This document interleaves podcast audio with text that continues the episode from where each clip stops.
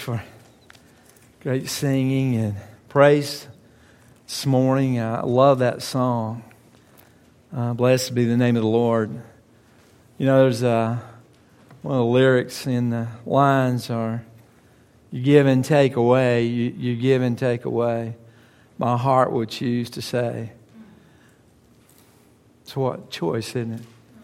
How we see God's work and how we bless his name. As a matter of fact, this morning the message is about blessing.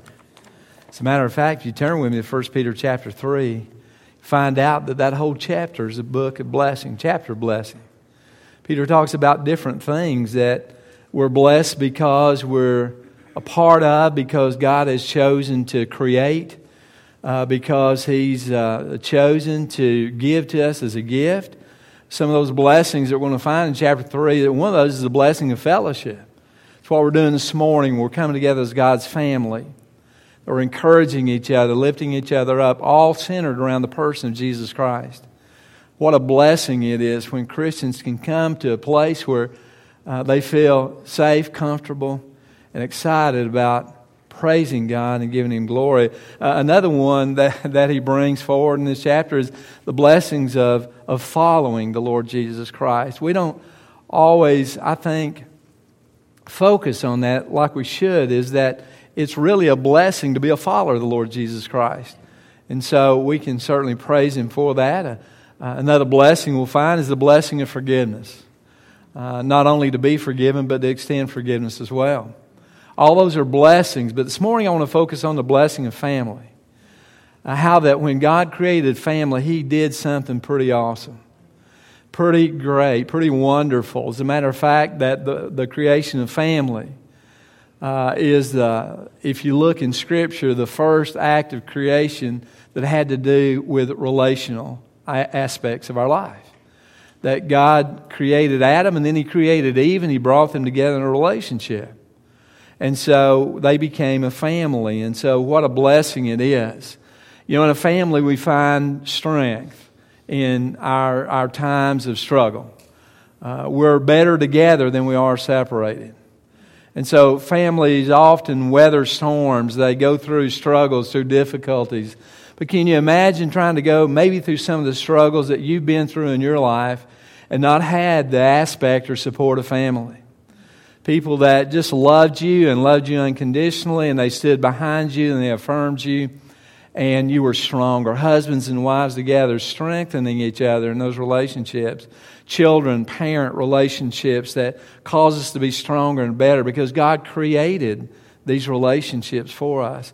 Family is, is so important and so critical to our, our well being, our, our health, uh, our, our mindset, our attitudes.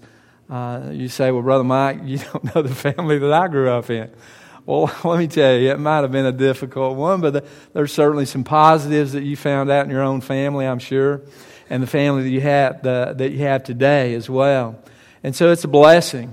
Uh, so let me just share uh, some thoughts with you about what it is to be family. You know, when Peter gave instructions to husbands and wives, which really are the core of family, that uh, and uh, I was asked this question about, I was talking to someone about this passage of Scripture, and I got this question, you know, why do you think he, he had six verses for the wives and, and one verse for the husbands in this passage of Scripture?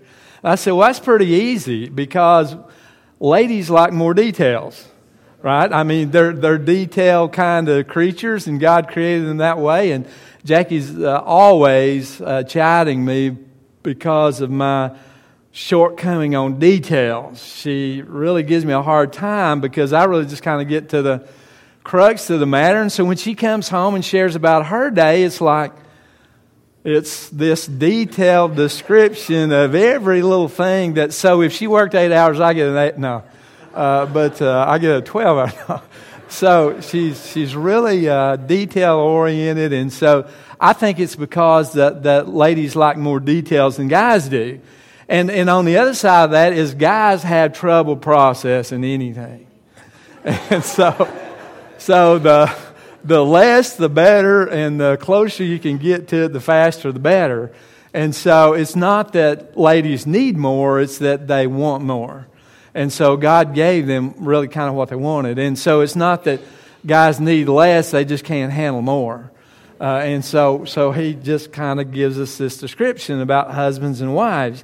And he talks about marriage. And he, he uses in both to address each one, he uses the word likewise. And so he's drawing from a comparison to what he'd said before. And so if we were to look back in chapter 2, uh, we would be reminded that immediately at the close of the chapter, uh, Peter gave uh, some thoughts about the, the, the uh, example of Jesus Christ. And so, what Peter's saying, listen, wives, you do wives like Jesus did in his life. You, husbands, you do your role as a husband like Jesus lived his life when he was here on earth. He's our example. And when you look at that, one of the things that you'll see is that Jesus was consistent.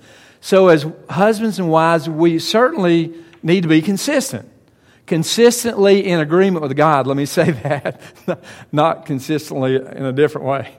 But we need to be consistent. We, certainly, when you look at Jesus' life, he was compassionate. I mean, he loved the world, for God so loved the world that he gave. Jesus came. So he was compassionate. So, as husbands and wives, we, we have to live with compassion with those that we love children, relationships. Uh, and Jesus certainly was confident about who God had uh, called him to be in his role in the world. We have to be confident in our roles as husbands and wives and our relationship with each other. It's important. And so we, we kind of see all this unfolding. Now, look, uh, when it comes to marriage, let me just go to some basic definition about marriage. Uh, marriage is between a man and a woman. Yeah, I didn't think I'd say that 10 years ago. I didn't think I'd need to say that from the pulpit preaching to the church, but I want to reaffirm that. Uh, that, that it really is that when God created human beings, the Bible says that He created them in His image. Male and female, He created them. In His image, male and female, He created them. So when we talk about marriage and when we understand what the basis of truth and true relationships are, we have to go to Scripture and understand it's between a man and a woman. Right? It's, it's how God created to be. And anything apart from that uh, is uh, perverse. It's indifferent to God's will. It's any, listen, any part of us, our character, that's in rebellion against God you know what the Bible calls that? Sin. Sin. Now, the Bible says we're all sinners come short of the glory of God. But, but when we're in conflict with God's revealed truth, then uh, we're not in God's will. We're sinning. And so when we try to define marriage as a culture in any other way other than it being between a man and a woman, then we're sinning against God as a culture, as a nation. And with that said, let me read with you 1 Peter chapter 3, starting verse 1 through 7. Listen to what the Bible says. Wives likewise be submissive to your own husbands, that even if some do not obey the word, they without a word may be won by your conduct, by the conduct of, your, uh, of their wives.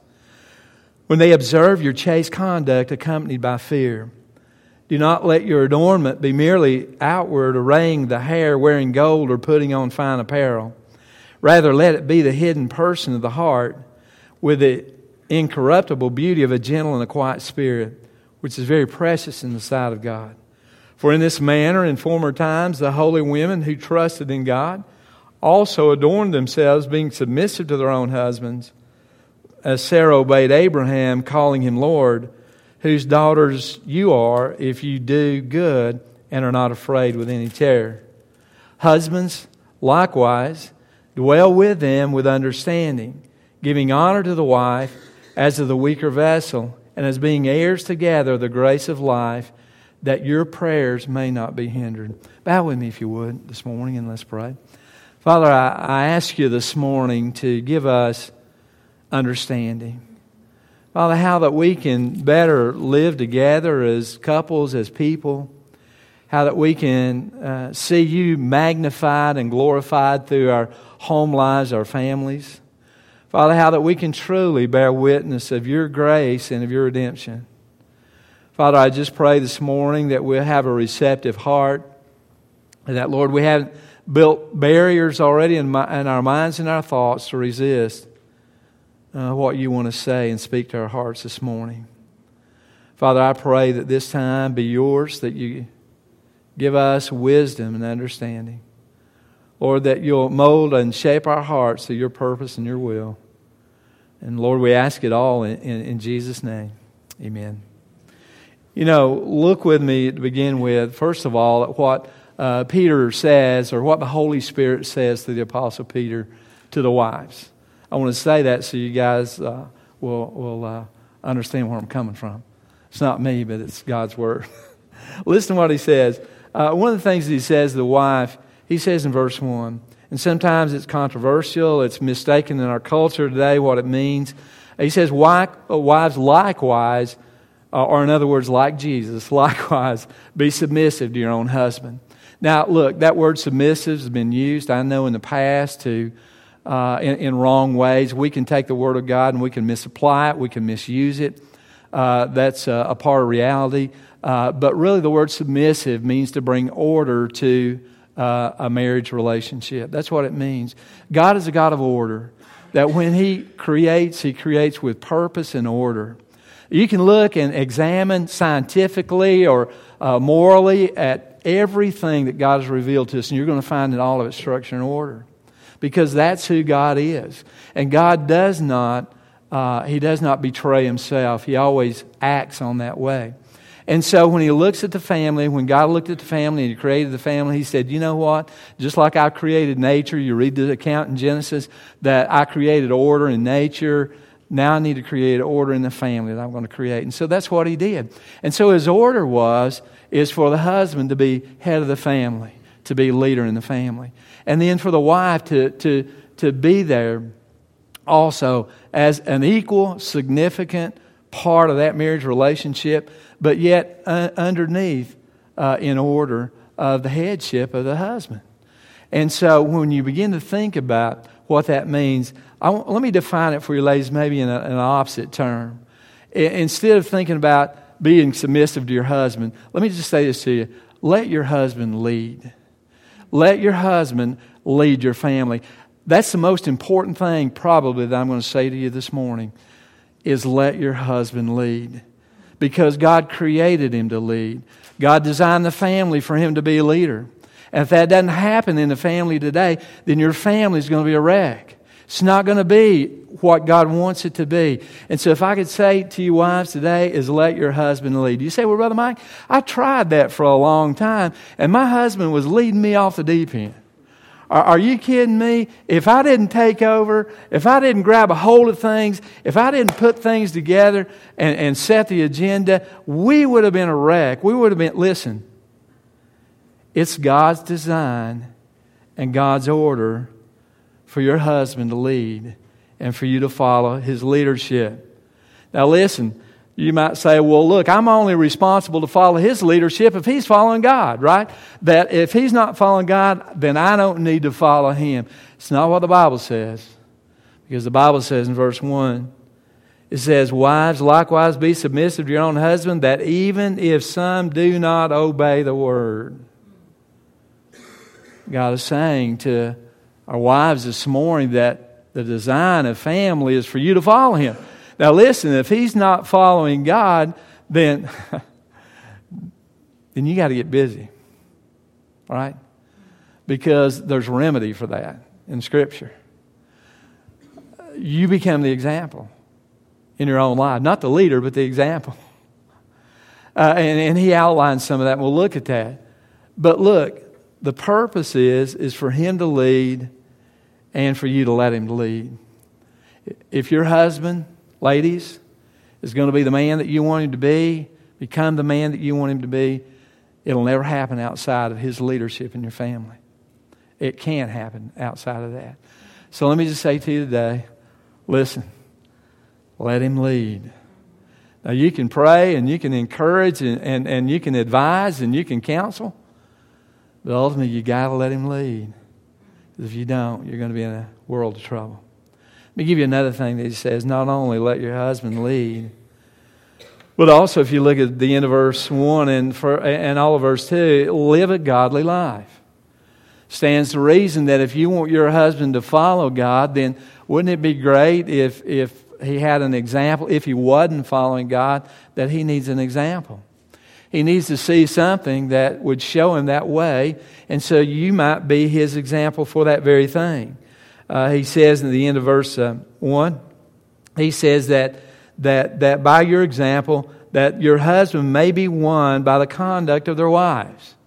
In other words, he may be pulled to following God by the way that he sees you living out your relationship with the Lord Jesus Christ. Now, as a pastor over the years, I have to be honest with you. I, I, have seen there's, there's many more women that come to church before the guys do. Uh, that, that's kind of typical. I don't know why that is, other than they just do, and maybe it's, uh, I don't know. I'm not going to speculate on it, but I just want to tell you that's my, been my experience. And in doing so, I've seen maybe after a month or after two months or after three months, guess what? Not only do they come into church, but here comes hubby also. You say, well, isn't that leading? No, that's exampling. So you, you were a good example for them, and now they're coming, and so they're going to understand what it is to be a leader.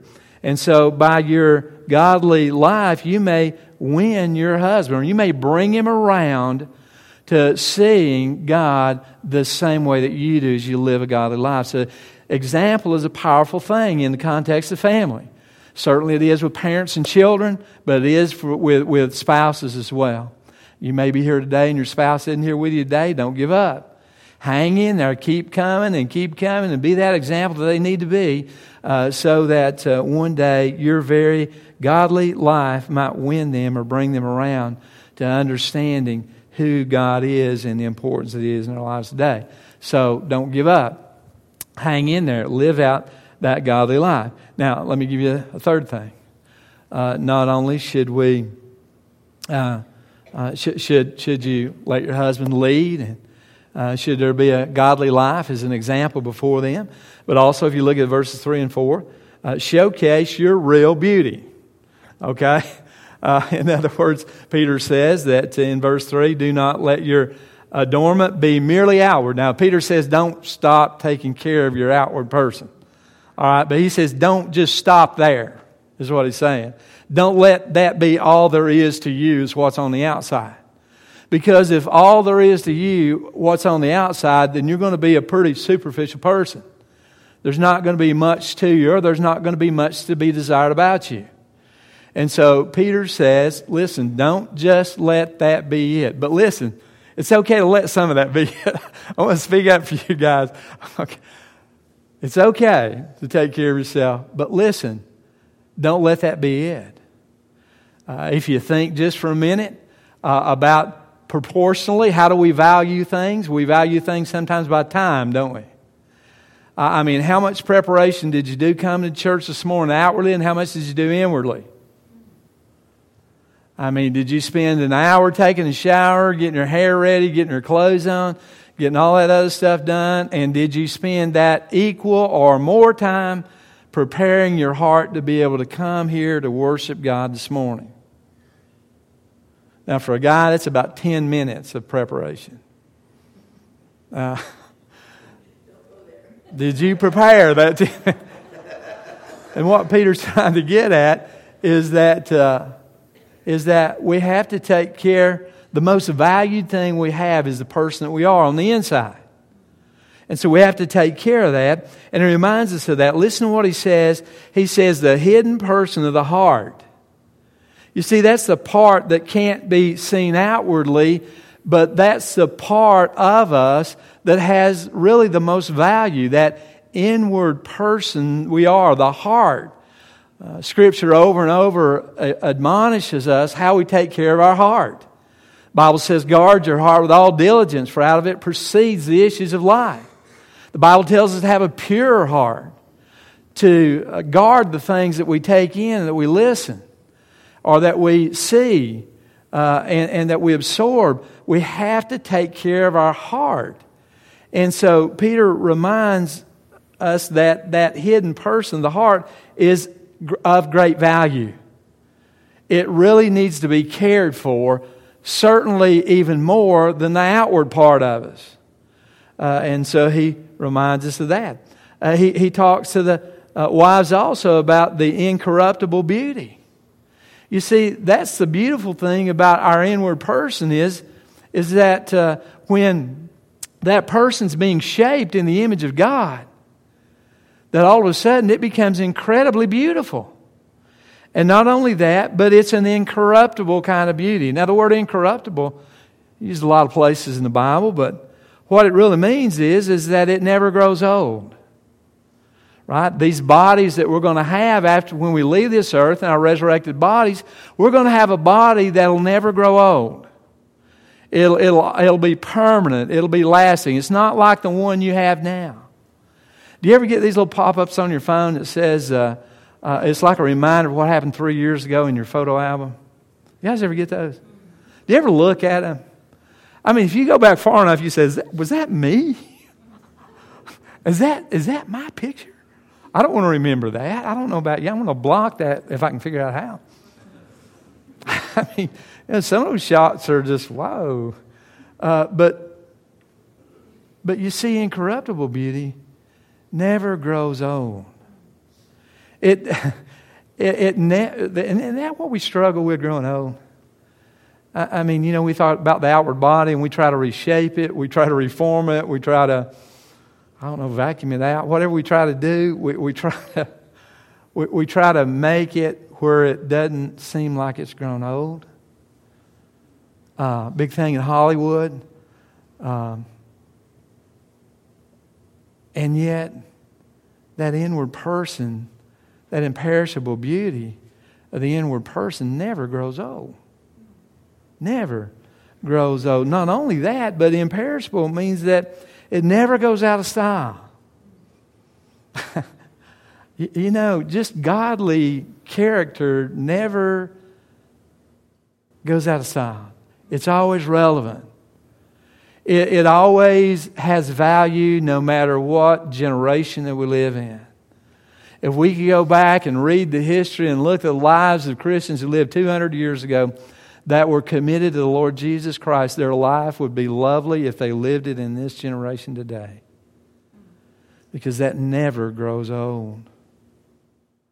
Husbands and wives never get tired of seeing each other growing in their relationship with Jesus Christ. It never grows old. Might be that dress or that suit that we wear might grow old, but not that imperishable beauty of a heart that's transformed toward Jesus Christ. That, that word also means it never fades. Never fades. Uh, it never diminishes, but it really stays constant. So he says, the incorruptible beauty says that's what happens when our inner person is being transformed. That's what Paul was saying when he said to the, church, the Christians in Rome, don't be conformed to this world, but be transformed by the renewing of your mind. In other words, don't be pressed in the mold of this world because if you do, you'll have a corruptible beauty. But if you're transformed by the re- renewing of your mind, if you're changed like Jesus Christ, then that, in, that beauty will be incorruptible. It'll be forever. And so he says, Seek after that. Seek after that. And then he goes on to say, A gentle and a quiet spirit. And you say, What? Uh, he said, A gentle and a quiet spirit. And, and it really means to have some self control. Right? and I realize sometimes in marriage relationships, sometimes there's things that happen that God give me grace, right? And, and yet, God wants us to exercise that self control. Why is He saying, have some self control?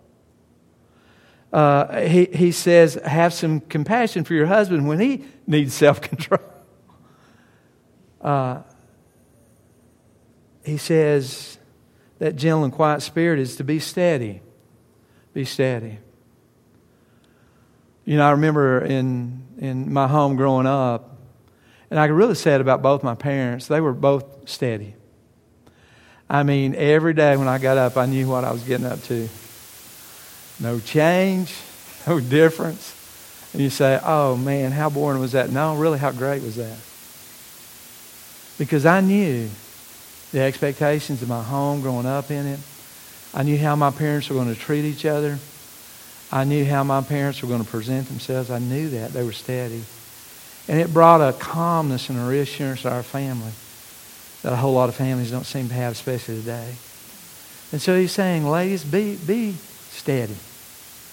Just be consistent about things. And you know what happens when you're steady and under self control? There's a sense of tranquility that happens. I mean, peace.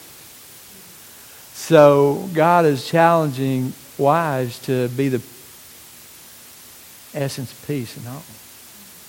Gentle and a quiet spirit. What a challenge you say, Brother Mike. I don't know if I can do that or not. Look, I don't know if I can do it either or not, but, but I know that God will help in that, in that pursuit. And then finally, he gives one last instruction. I told you the detail, didn't I, with the ladies. Guys, I'm just going to slam y'all in just a, just a little bit, but, but very shortly. Uh, but he says to the ladies also, follow biblical examples. Follow, but now listen, that's true for guys too. But remember, you guys don't need that much detail. But for the ladies, they do. And so he says, follow biblical examples. What did he say? Listen to what he says in verse 5 and 6. He says, For in this manner the former times the holy women who trusted in God also adorned themselves, being submissive to their own husbands. They adorned themselves. You get that? They, the, the, they clothed themselves in an inward way of beauty that allowed their husbands to lead in that sense. And then he goes on as Sarah obeyed Abraham, calling him Lord. I want to stop there. You don't have to call your husband Lord, okay? The idea is, is that Sarah let Abraham lead the family lead the family. Uh, uh, and, and he goes on to say, You're, uh, You are if you do good and are not afraid with any terror. So, what's he saying? When we follow biblical examples, what do we do? She listened to God. If you read Sarah's life story, if you put it together in the pieces that the Bible presents Sarah, you're going to find a lady who listened to God. Even in her old age, she listened to God, right? Even when God told her something that she thought was almost humorous that she was going to have a child at an advanced age, she still listened to God. She didn't dismiss it, but she listened to Him. That's the key to our growth. That, that's the key for you and I to, be, to, to, to follow the Lord Jesus Christ is that we listen to God. Another thing that Sarah did, if you look at her life, is that she learned from her mistakes. Uh, Sarah made some mistakes. Abraham made some mistakes but they learned and they grew from their mistakes. And so, as, as a couple, as a family, as a husband or as a wife, one of the greatest things that we can do is learn from our mistakes. You see, God wants to grow us. Oftentimes, these temptations and tests and trials come our way. Peter talked about them in chapter 1. And they're there for a reason so that we can learn and grow because our faith is being put to the test. And so we grow. Sarah was someone who grew. Uh, as a wife, as a husband, we need to expect to grow in those roles and relationships uh, throughout the, our, our entire life. As a husband, we need to grow in our understanding of leadership. As wives, we need to uh, uh grow and understand and how we can support our husband and how he can support us in what God's called us to be. It's important. And so they learned, she learned from her mistakes. Also, uh, as I said, Sarah allowed Abraham to be the leader of the family. Now, you say, well, I don't know if I can do that. That's kind of a scary thought, isn't it? Well, you know, Sarah was scared too. Listen to what he said in verse 6. He says, uh, whose daughters you are if you do good and are not afraid with any terror. So, what's Peter saying? He says, don't be afraid to do that. Uh, just let God give you the courage and help to do these things. And so he gave advice to the wives. It's important. Now, let's move on to the guys. Not only did he have a word for the ladies, but he had a word for the guys as well. Now, the word for the guys, uh, for the guys uh, begins in verse 7 and ends in verse 7. And so let me just read verse 7. It says, Husbands likewise dwell with them, with understanding, giving honor to the wife as to the weaker vessel, as being heirs together the grace of life that your prayers may not be hindered. You know, the last thing that we want in our, our relationship with God is to have our prayers hindered.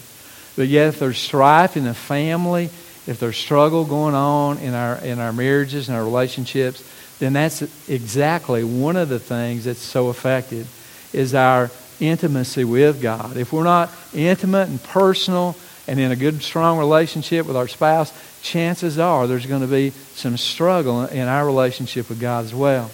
Uh, we're not going to know what to ask Him. We're not going to know how to ask Him uh, or what kind of mindset. So uh, we don't want that to happen. So here's some of His words to husbands. First of all, He says in verse 7 live understanding her. Live understanding her. You say, that's the most impossible thing there is to do. I'd tell you a joke that Skip told me, but I'm not going to tell it church today. It's not that it's bad, uh, but it's just not what we need to hear as guys today. but, uh, uh, but let me just tell you, we need to live. You say, well, I don't know if that's possible. I want to tell you, it, is possible. We, I, I don't have to tell you that guys and girls are different, right? You guys understand that? Men, do you understand that, that your wife is different than you? Right, that's why she gets six verses, you get one. Is because she's different. She thinks differently than you do. You can't assume that your wife thinks exactly like you do and then go and, and lead your family in that way because it'll be a failure. What you have to do, and the challenge is, is to draw out of her understanding and knowledge about her that you can use in the reference of how you lead your family. If you don't spend that time to do that, and if you don't understand that in the course of your marriage, you're going to have a struggle. The husband's responsibility is to dwell with them with understanding. You see, that understanding requires discovery. That you, you should be the expert on your wife. If someone come along and they say, well, you know, I need some information about your wife. Where's the expert? It ought to be you. There shouldn't be anybody on the face of this earth that knows your wife better than you know her. Now, look, that knowledge you shouldn't use in a destructive way. All right? I mean, just because you know what upsets her doesn't mean that you need to use that to upset her just because you're angry with her. Okay? It's not good husband wife relationship. Even though you know what you ought to do is take that knowledge and, and, and use it to stay as far away from that as you can right? and to protect her from it. So, so it requires discovery. You have to learn about her, and that requires effort. Understanding. Why does she act like that? Why does she respond when this happens like that? Why does she so emotional? I want to say it, guys. Why do little things like that seem to affect her in such a great way? That's discovery. That's discovery, to understand those things about her. So why? So that you can protect her. And that you can nurture and take care of her. You see, it has to be understanding. Understanding also is not about only discovery, but it's about discernment. Because once I discover these things about her, then I want to discern, well, if this is true about her, then what do I need to do about it? What, as, my, as, as her husband, should I do about what I'm finding out and I'm understanding? What's the right choice or the good decision? You know, if she's upset or unsettled about certain things, then, then maybe I ought to do my best to protect her in those areas. Uh, if there's something that, that she's really pressing forward, that she's excited about, maybe I need to help her facilitate that kind of thing in her life. Help her to grow. Uh, certainly, I ought to understand what God requires of her as a wife so that I can be a husband that'll make it easy for her to do that too. Submission, right? If, if, if God wants her to let me lead, then I ought to be a leader that that happens easily. And so, uh, so I discern those, and, and then begin to help her develop as a godly woman. Isn't that God's goal for her life? Is that, uh, you, you know, the Bible says that his goal for believers is that, that we be conformed to the image of Christ. And so, as a husband, what can I do to help Jackie as her husband, help her to be a godly woman. to grow in her relationship with Jesus Christ. And by the same token, she needs to look at me. What can I do to help him become what God wants him to be? And then when we begin to get that mindset and that understanding, then all of a sudden our, our life is going to come together. And when the Bible says the two shall become one, that's how it becomes one. Understanding. So he says, live understanding her. Now that'll never get old, and you'll never run out of opportunity, guys. Okay? I just want you to know. So uh, get set for a lifelong journey of discovery uh, when it comes to the realm of marriage. So it's important. Some of you guys that aren't married, put on the seatbelt and get ready for an exciting life. All right, understanding her. Second thing he says to husbands, live honoring her. We want to honor her. What does it mean? Giving honor to the wife. Honor is a word that means value or worth. Do you realize we don't always realize how much of our worth is derived from our relationships with other people? You ever thought about that for a minute? Do you realize how much of your children's worth comes from the relationship that they have with you as parents? Now, you'll see kids on, on both sides of the spectrum. There'll be some who, will be self loathing, seem like they have no wor- uh, worth at all. And if you look at maybe their relationship with their parents, you can understand why. And then there'll be children, they'll be confident, they'll, they'll, they'll be successful. Uh, and you look at that relationship that have their parents, you might understand why. Uh, and so, so much of who we are comes out of how we see our relationship, how we feel valued in our relationships with each other, uh, especially when it comes to husband and wife. Because remember, that's the most personal relationship besides Christ that we have. And so that has the most weight of seriousness in our life is how we feel valued and how we feel honored. If you're a, a husband or a wife here today, I hope you feel valued in your relationship. I hope your spouse makes you feel like that you contribute, that you have worth, that you have a deep sense of value to your relationship that, honey, I can't get by without you. Right? I'm sure after a while, when Adam and Eve were in the garden, Adam said, honey, I can't get by without you. So I'm just going to take that out. No. He didn't say that. He didn't say that. Right. But we get that value. And, and we, we honor them. And, and listen, it's one thing to honor someone and value someone. You say, hey, I love you. I told you when we got married, if I need to tell you again, I'll, I'll tell you later. Right? But no, if we want them to feel value, the important part is communicating that to them. It's letting them know how to communicate their worth that they have to each other. One of the things and tools I've used throughout the years in counseling with couples that are about to be married is a series called The Five Love Languages. And, and the reason I'm so um, committed to that is because couples are going to have troubles. I mean, you're not going to be exempt. You're going to have uh, struggles emotionally, you're going to have physical struggles. Couples, families have struggles. But there's no struggle that you can't work through if you know how to communicate your value to each other. How much you mean to me, how much worth you have to me. That, that just lifts people up. And so it's important that we live honoring our wives, guys. Letting them know, not just doing it in our mind and limiting it to our thoughts, but actually letting them know that we honor them. And then the last thing that he says to husbands you guys holding on to this, right? Is that live equally with her. Live equally with her.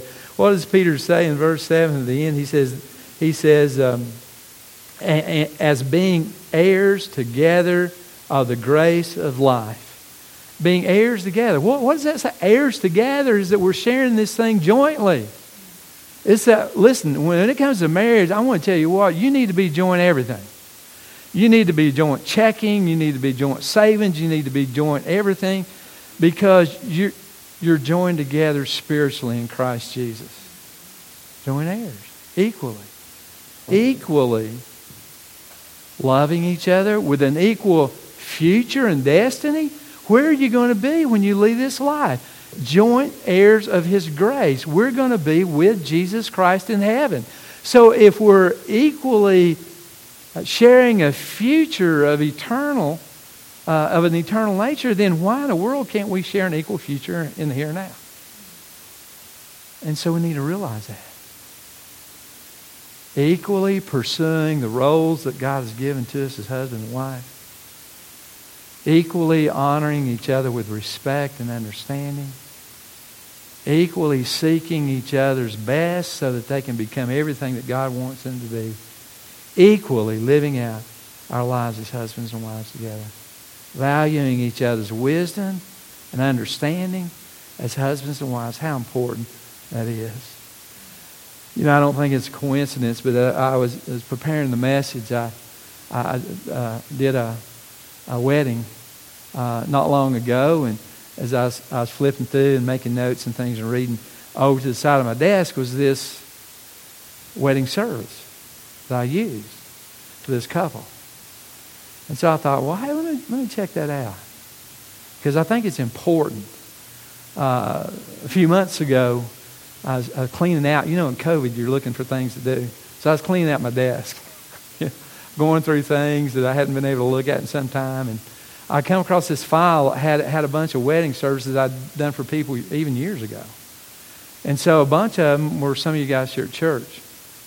And so I thought, you know what? I want to get these out and give them to the couples because they might want to see what they promised when they actually promised. And so I passed some of you guys are here this morning that got some of those, and I gave you those out.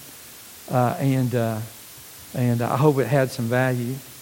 But I picked up this service and I began to look. What, what did we really promise each other as husband and wife? And, and in this service, it's kind of generic because all of them don't, or none of them say the same thing, but they all mean the same thing. Right? They just use different words to get out the same meaning. But this one went something like this.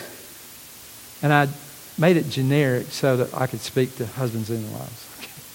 And it says this Do you take this person to be your wedded husband or wife? And do you solemnly promise before God and these witnesses that you will love them, comfort them, honor and keep them in sickness and in health, and that forsaking all others for them alone, You'll perform unto them all the duties that a husband or a wife owes to the other until God by death shall separate you.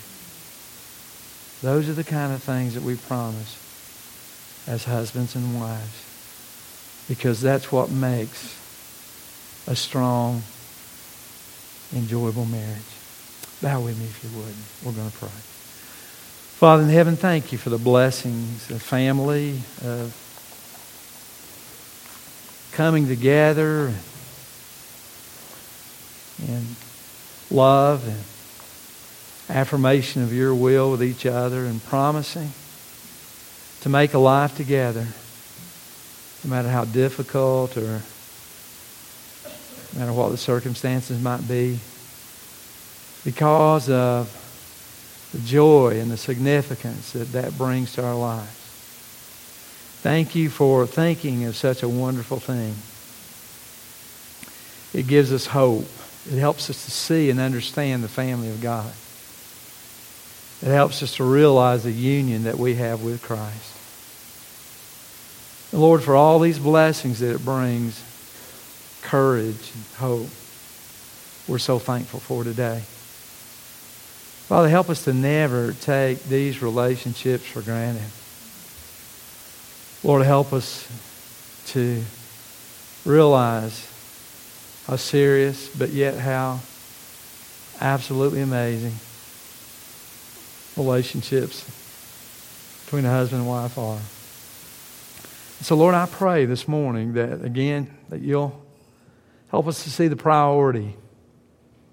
Help us to put in the work, to do the things that we need to do so that we can be uh, the people that you want us to be. Lord, I, I pray that you'll just take these scriptures and speak to us individually in Jesus' name. Amen. I invite you this morning to stand as we close our time of service uh, and the invitation. Uh, God is so good and God is so loving. You may be here today and You say, you know, Brother Mike, I am so thankful for my marriage, or I'm a single person, and I'm just kind of looking forward to maybe that time that that uh, God provides for me someone. And maybe as a couple, you want to come and pray for your family or pray for your husband, your wife. You can do that. Maybe pray for you that God, I'd be a more understanding husband, or Father, I'd be a wife that would be easier to lead. Uh, or maybe you're looking forward to that time and you say, Lord, pick the person that you want me to spend my life with. You can do that also. But as we um, as we sing these verses, just encourage you as uh, God's moving maybe in your heart today, then just encourage you to come pray.